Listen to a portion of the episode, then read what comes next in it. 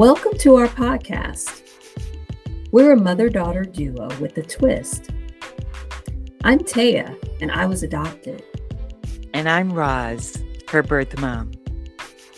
I went on a search at the age of 36 and I found her.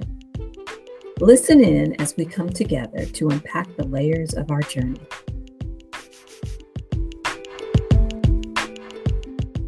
Hello, iFounders. Welcome back to another episode. Today, we want to step into the world of mental health. With May being Mental Health Awareness Month, we thought we'd get a jump start and discuss a few things through the lens of adoption. So, jumping right in, let me check in with you first, Roz. How would you say your mental health has been since we started this podcast? That's an excellent question, Taya. My mental health is sharp. It's more fine tuned than ever before because of what we have been doing with this podcast. Isn't it funny how sometimes all it takes is one little shift in the dynamics of how you live your life, and you can feel and breathe in so many things that never really seemed to be easy. But now I believe things are easier for me to manage and process through my brain to catch up and feel happier. So thanks for that question, Taya. How you doing today? Wow, wow. Well, for me, I guess I'm on the opposite end of this because I've, I've noticed an uptick actually in in my feelings of anxiousness um, since we started this journey. I think it's because it's a new thing that we're doing, and this time around, we're inviting listeners in to hear our thoughts and feelings about our different experiences that we've had along the way. Um, you know, as you know, recently I did a speech in my Toastmasters Club titled It's Okay to Not Be Okay. And in that speech, I highlighted mental health. But what I also did was intertwine um, my being adopted with my own experience of seeking help so that I could share how important it is to give yourself permission to check in and seek therapy when needed. For me, I recognize that becoming a therapist has been rooted in my being an adoptee and working through all of those different emotions that I've had along the way of hurt and loss, anger. Again, that primal wound, if you will. What comes to mind for you here, Roz? Well, since you brought up the primal wound, that was a check in for me for for mental health. And I think that when you gave your speech and you highlighted mental health and seeking help, it did you know that I never saw a therapist or sought counseling after I gave you for adoption? It wasn't on the radar.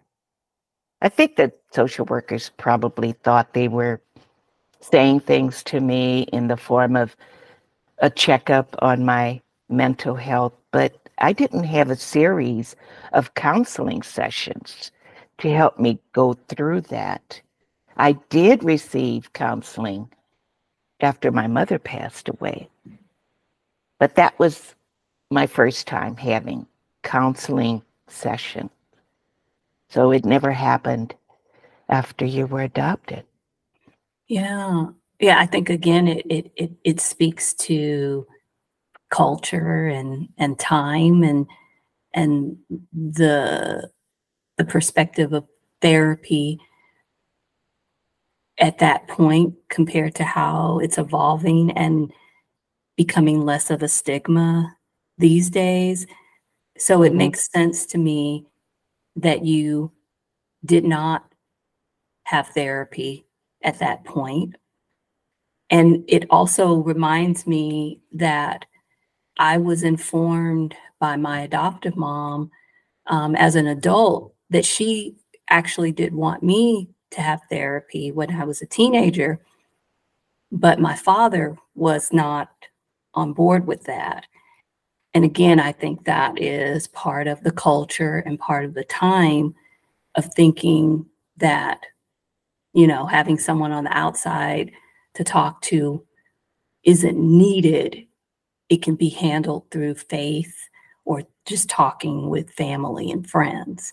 So again, I think when we when we look at May being Mental Health Awareness Month, what we're recognizing hopefully is that you know mental health is a, a very important topic um, it's something that all of us need to be able to do. We need to be able to check in with ourselves and note whether or not if we're doing well or not so well and to seek help um, when needed.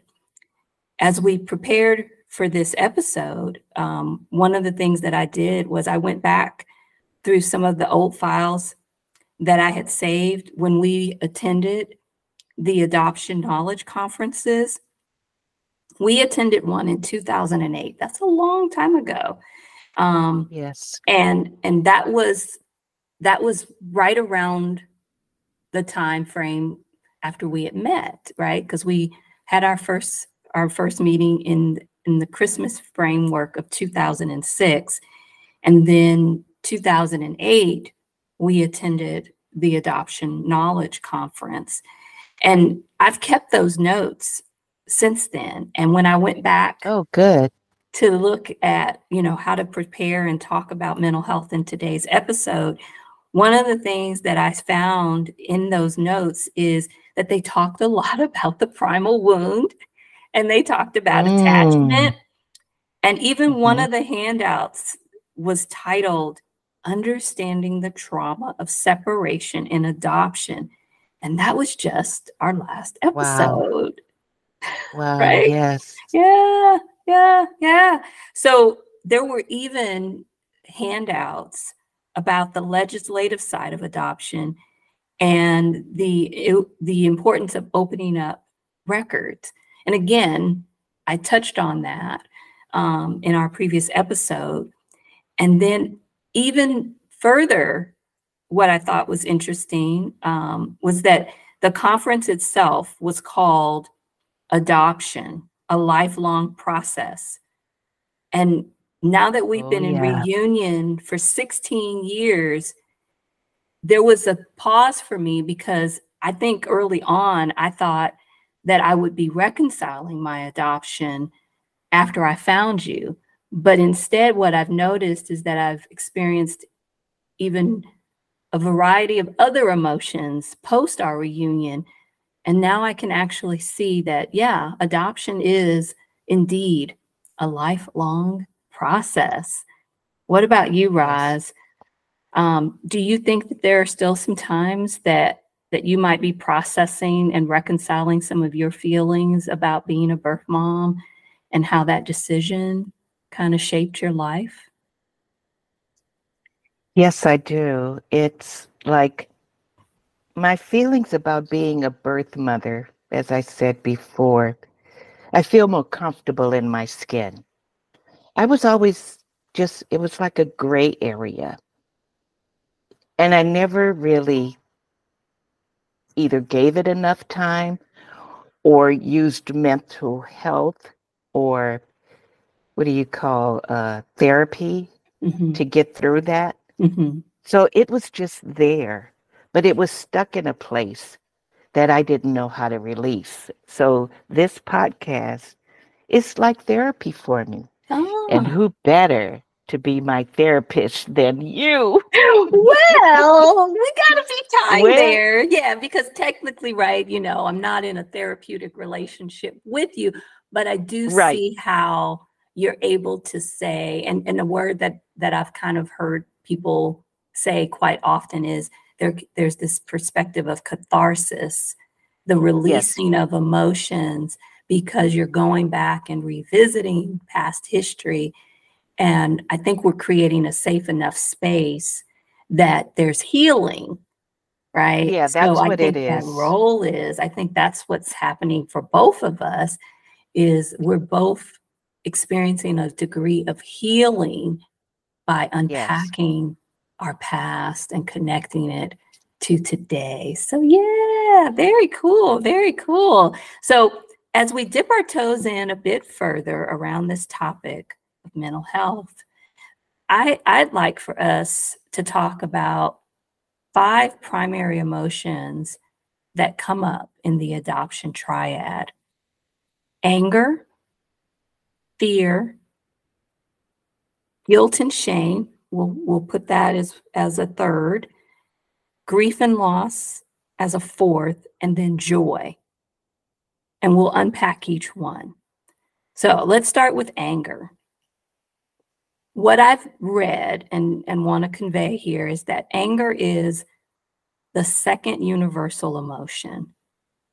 It is also the most difficult emotion to deal with, especially in its extreme form, rage. It is difficult to deal with because we either repress it or express it, I'd like to say there. Oftentimes, we don't even know the cause of our anger in the moment because we feel it in our body so quickly, then we react. And it can be the source of so much unhappiness and unfortunately at times violence, but it can also initiate change in our lives. So, my question for you, Roz, is first, how would you define anger? And then, how have you experienced it negatively? And then we'll also layer in positively. So let's just take it in a few steps here. So, first, why don't you give me your sense of how you would define anger? I defined anger probably on the tip of the scale, rage. Mm-hmm. When I was little, I used to like to fight. I was a tomboy. oh my, Oh, yeah, it would take just the littlest thing to make me want to punch somebody. oh. And of course, I'm not like that anymore. exactly. I have learned to control my anger. I am learning so, So- much here. There's lessons learned about anger. How we express it, like you said, is the bottom line. I don't know about if that transitioned me from negative to positive, but I don't have those feelings anymore. You know, yeah, it probably, there are times when something makes me upset, Mhm. but I wouldn't classify it as anger or rage Yeah. because Yeah. I'm not a fighter anymore. yeah yeah and i think we we forget right anger is yes it's a very significant emotion but there's levels like annoyed frustrated irritated you know so i think you're probably saying i've learned some skills along the way where i don't get to the rage or the the mad but yeah there are things that occur that can cause annoyance and frustration, Yes. irritation to me. Yeah. Yeah. Yeah. Yeah, Mhm. we're Mhm. human. Yeah, exactly. Exactly. So what what would you say like when it talks about how ra- anger actually can initiate change in our lives? I'm thinking and you let me know if if you were this tomboy and I'm just trying to imagine that now. You were this tomboy that fought, right? And probably quite a few consequences probably occurred Mhm. what would you say maybe motivated you to change that so that you weren't fighting as an adult? Well, I'm sure it had a lot to do with the punishment I would receive from my parents when I got into a fight. But also, I'm not a real big fan of pain. I Mhm. didn't want to have bruised or bloody knuckles anymore. Yeah. I didn't want to be knocked down if my opponent was winning the fight, which was rare. I Oh. usually won. Oh, anyway, that aggression, it kind of stirred up little things in my body and my mental system that just didn't feel normal. It was like, you know, you don't want to do this. You know, you don't want to be mean. How about being friends and smiling and laughing more? So I that was the shift that I made, but I had to get older because I was just in that role of being a tomboy and really enjoying fighting with people. It was a sense of winning. Like you're not going to Mm. push me around. You're not going to bully my sister anymore because she was a crybaby, but I loved her and I did everything to protect her, which meant I had to fight sometimes. Oh, okay. Okay. Okay. Yeah.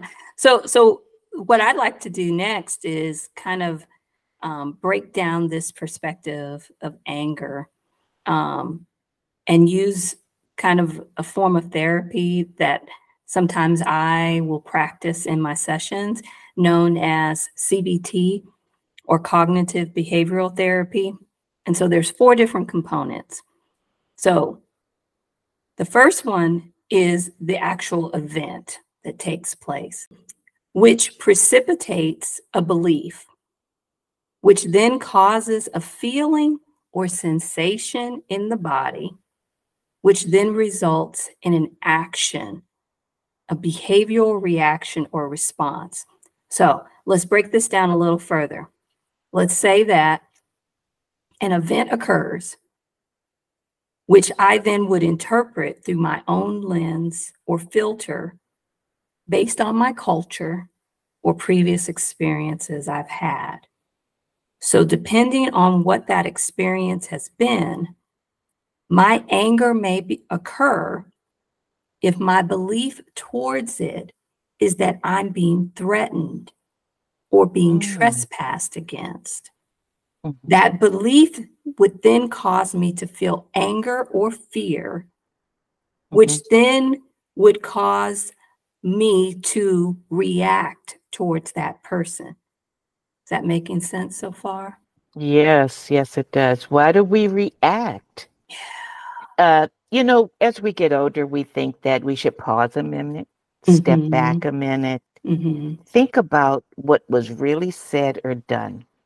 And is it worth getting angry about Yeah. or fighting for? So Mhm. it the layers get more deeper when we get older. But when we're young, we like that immediate reaction. Right, right. Yeah, yeah. So, so to connect it even further, I'm gonna add a, an example of me. So, if I, you know, reference the fact that I'm adopted, right? And so, as an adoptee, if someone said to me, I should be able to move on. Why do you still feel X and Y emotion about being adopted? then I'm going to run that through my core belief that every child has a right to know their origin story. So then I would feel as if that person is threatening a basic right of mine, Mhm. right? And then I would feel anger. and I'd most likely react with some pretty passionate words. so, y- yeah. if we're and you would using- have every right to do that. That's all I could say. Yeah. So I think right that's that's kind of the breakdown of those four components. The event itself is it could be neutral. You know, someone said something, right?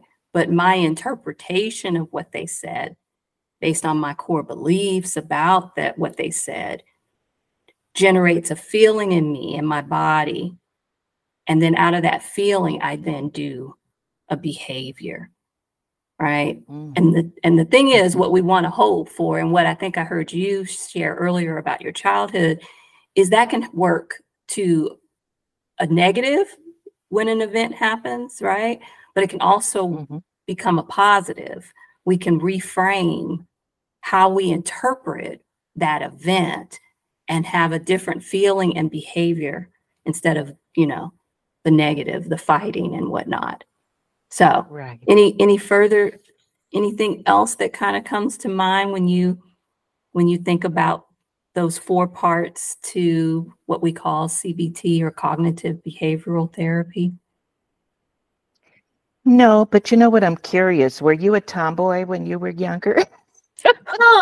no, no, no. In Okay. fact, in fact, one of one of the I'm trying to remember how did they say it when I was I'm remembering ah I was called Prissy. Ooh, Yeah. yeah, you're prissy.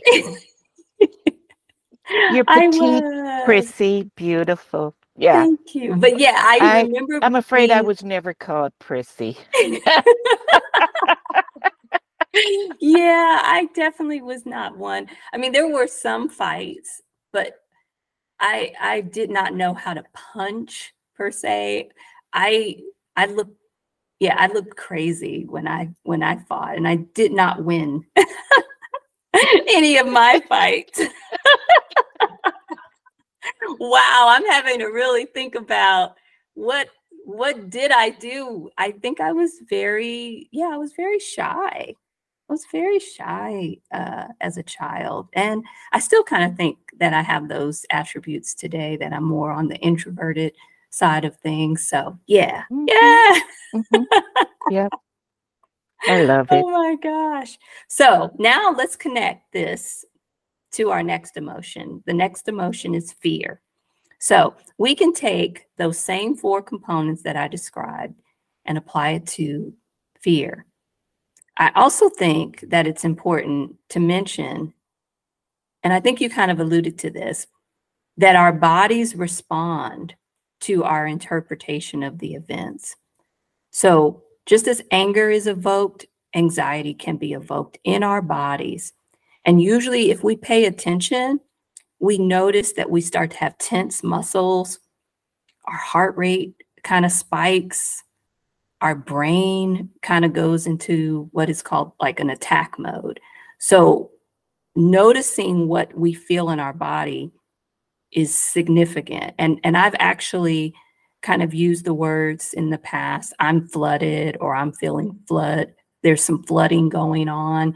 And that's usually my way of kind of identifying hey, something's changing in how my body feels based on what's happening. And I'm needing to connect with that to determine how I'm going to respond.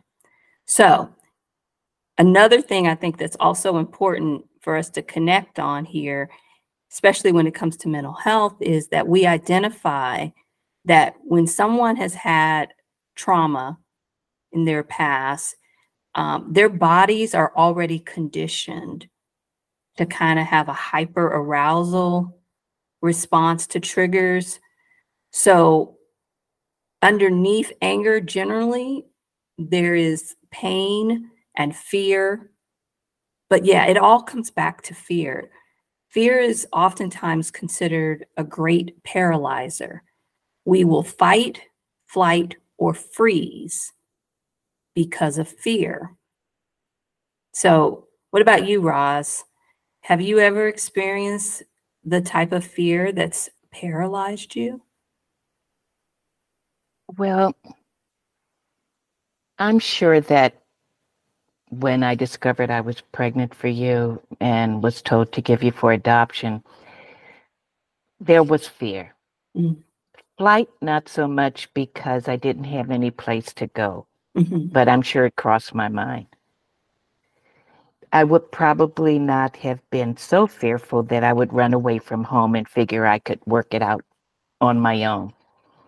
But other experiences in my life, whether it was marriage or a job related situation, I believe that in one of my jobs, when I was told I would be laid off, I felt like a fight. Mm. I didn't like the feeling that was coming up because it's like, okay, you're an adult now. You can't fight this decision made. You have to accept it and move on and look for another job. But freezing, I don't know if I had that.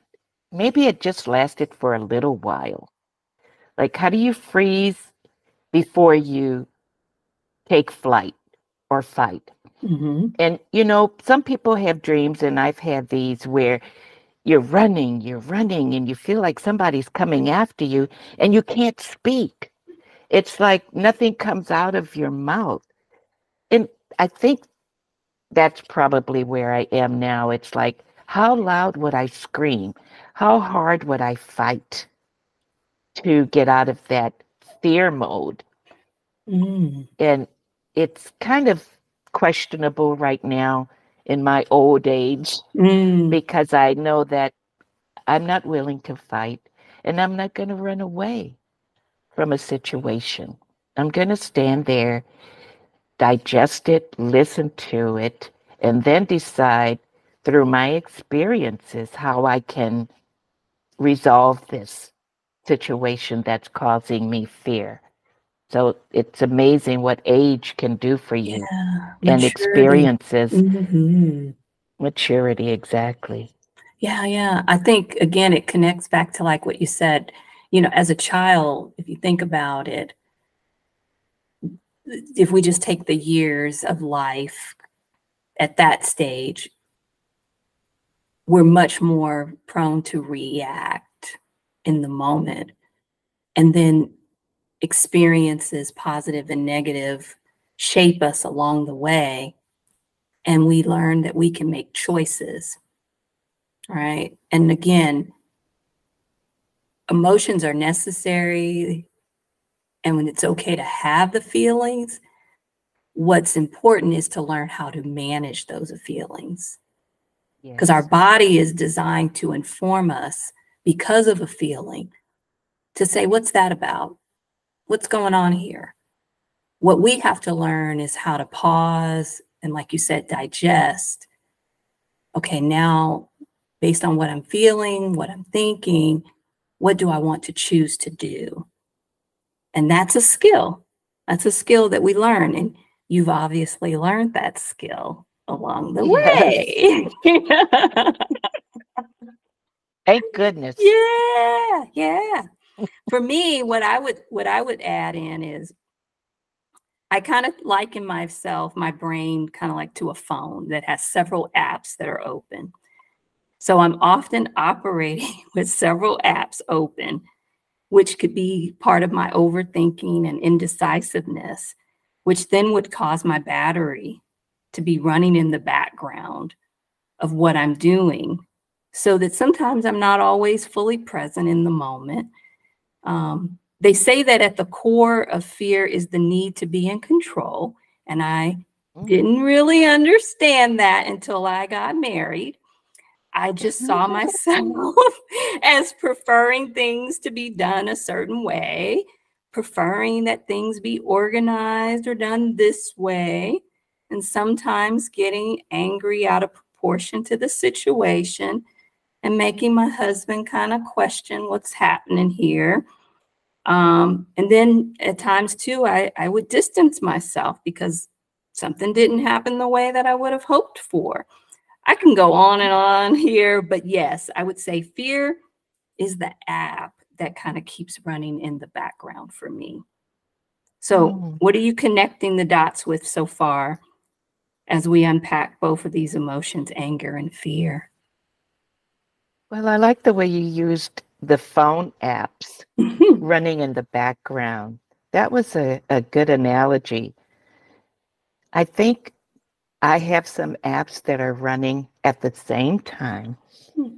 but I think it's preventing me from reacting as quickly as I Oh. used to. okay. I think it's saying, okay, wait a minute. What's going on? Why is it happening? And do you really need to say something or do something about it?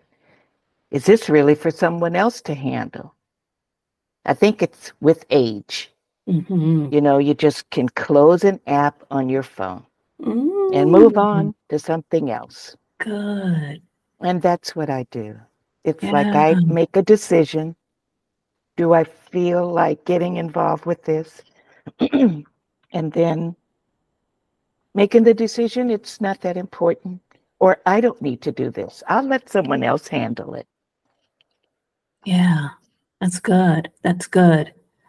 I like that. I like that. Okay, so let's let's dive into the next set of emotions, which I kind of think are a little bit more of a doozy, um, and that's guilt and shame. And and these two can be hard to define, and and oftentimes we use them interchangeably, but they really do mean two different things. So let me start by giving a definition of each. Guilt is about what we do. In other words, doing something that offends or insults someone in some way. When we feel guilty, we know that we have intentionally wronged someone. And again, this is based on our beliefs or the culture that we were raised in. Now, shame is defined as a sense that we are personally flawed in some way. There's this sense of inferiority, inadequacy, or incompetency, which we believe comes directly from being who we are. What goes along with these senses is the feeling that we are unworthy or unlovable. So it's not about what we have done, but rather it is who we are pretty big differences, right? Yeah. Yeah. Wow. Yeah. How how would you Well, that explanation, Mhm. yeah, that explanation kind of makes me wonder if I've been getting upset over things that were not necessary. Mhm. Like, was it really about guilt or shame? I have had guilt and shame Mhm. as a result of being a teenage mom and giving you up for adoption. So, and we've talked about it already. So I think that if we intentionally wrong someone and that defines guilt, I did not intentionally wrong you or anyone in my life.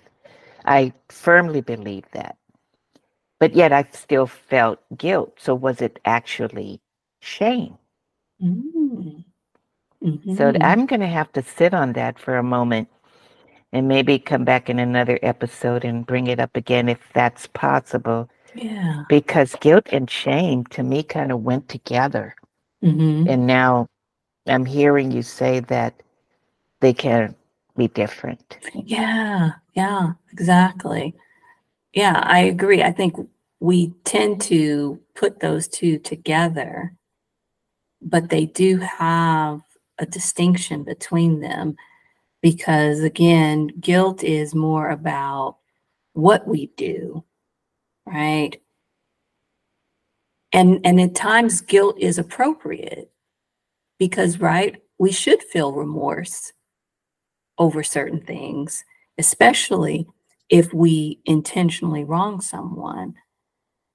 There there should be remorse because what remorse can do is is lend toward acknowledging and and expressing an apology and then hopefully you know righting something wrong the the challenge is that shame comes in and we start having that inner critic in our head telling us something's wrong with us that we're a bad person that we're not worthy so that's where we got to get we got to be careful because when we start saying those kind of things over and over in our head then they become a belief.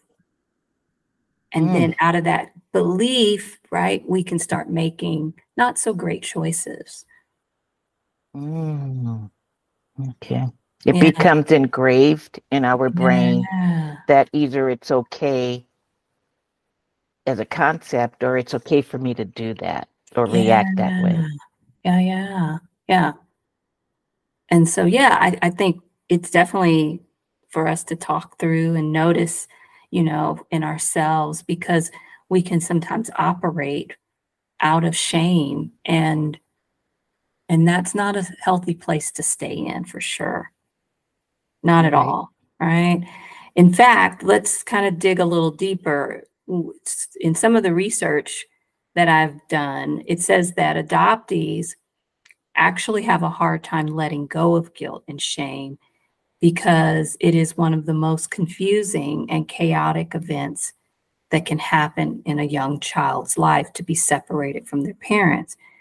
And the research says this is also the case for children of abuse or divorce as well. Because in each of these events, the child ends up taking on the responsibility that they caused it. So then they take on the core belief, and then it becomes entrenched into who they are, even when that irrational part of their brain can reason that they couldn't have caused this. They will still hold on to that core belief that it was their fault. It's also written in the research as well that birth mothers will feel guilt and shame for having placed their child. Their shame is in their not having been able to override Oh, yeah. all that advice that they were getting from, say, their parents or the social workers or others. And so then they may feel that something must have been intrinsically wrong with them if they were not able to defy everyone and say, I want to keep my baby. What are you Yes. thinking there? That's exactly what happened. I think I was too young to move those thoughts around hmm quick enough because I believe there was a short time frame. Like, you know, here's the deal, and you have to make a decision right now. So, how do you make a quick decision on a lifelong effect Wow. that was mostly for you, but also for me? And I was led to believe I could move on, not knowing that the trauma would be lifelong for both of us. Mm. So I think that, oh, shame and guilt, fear, loss, we carry all of that. And through perhaps this podcast, we're kind of relinquishing some of those thoughts little by little Mhm. of what happened in the past. I think simply because our life is so wonderful now. yeah. You know, we could read books and watch movies, and I'm watching a long lost family Mhm. series on cable right now, and 95% of them are looking for their birth mom. Yeah. It's not that they don't care about their birth father, but that's their connecting point. And I always felt that way with us that we needed to connect first, I believe, hmm to get over all this other stuff Yeah. before we can connect with others. And I just love what I'm learning yeah. from you and from all of this. And even this um this TV series that I'm watching. There's a lot of success, but oh boy, lots of pain, lots of crying. Very little rejection. Oh. And that was the best part. But the decades in between finding out they were adopted and finding a birth parent, that almost matches what we encountered. So, something that's going on in our head, do we not want to feel like something was wrong with us and then defy decisions made for us? Mm. It dep I think it depends on how old you are to Mhm. be able to handle that. And some people, no matter the age, they're more mature than others. Yeah. And I don't think I was mature enough to move forward with a different decision. Yeah. Yeah. I mean, there's actually um, the research and the science that says that our brain is not fully developed, like the what they call the prefrontal cortex, which is the part of the brain at the forefront that is able to have logic and reasoning until the age of 25. They may have moved it up to 26. And so so when you think Wow. about how long it takes for the rational part of our brain to come online, as they say, fully. If you're 16, 17, 18, 19, 20, you know, it's it can be very challenging to have the perspective, especially if there are other people involved, to fully digest, like you said earlier, how do I make this decision? You know, and I think that's where the anxiety part comes in of the fight, flight, or freeze, you know. And and and so making a lifelong decision in a short amount of time, also based on the fact that I'm young, it's very challenging. It's very difficult to make, Mhm. you know, Mhm. those type of decisions. So yeah, yeah, I think I think what we what we can do is I know we've gotten through three of the five that I've kind of identified emotions around adoption and mental health. But I think that we can make a part two to this topic, Oh. right? And maybe roll it over yes. to our plans to do a Mother's Day episode in a couple of weeks. What do you think about that? I love it.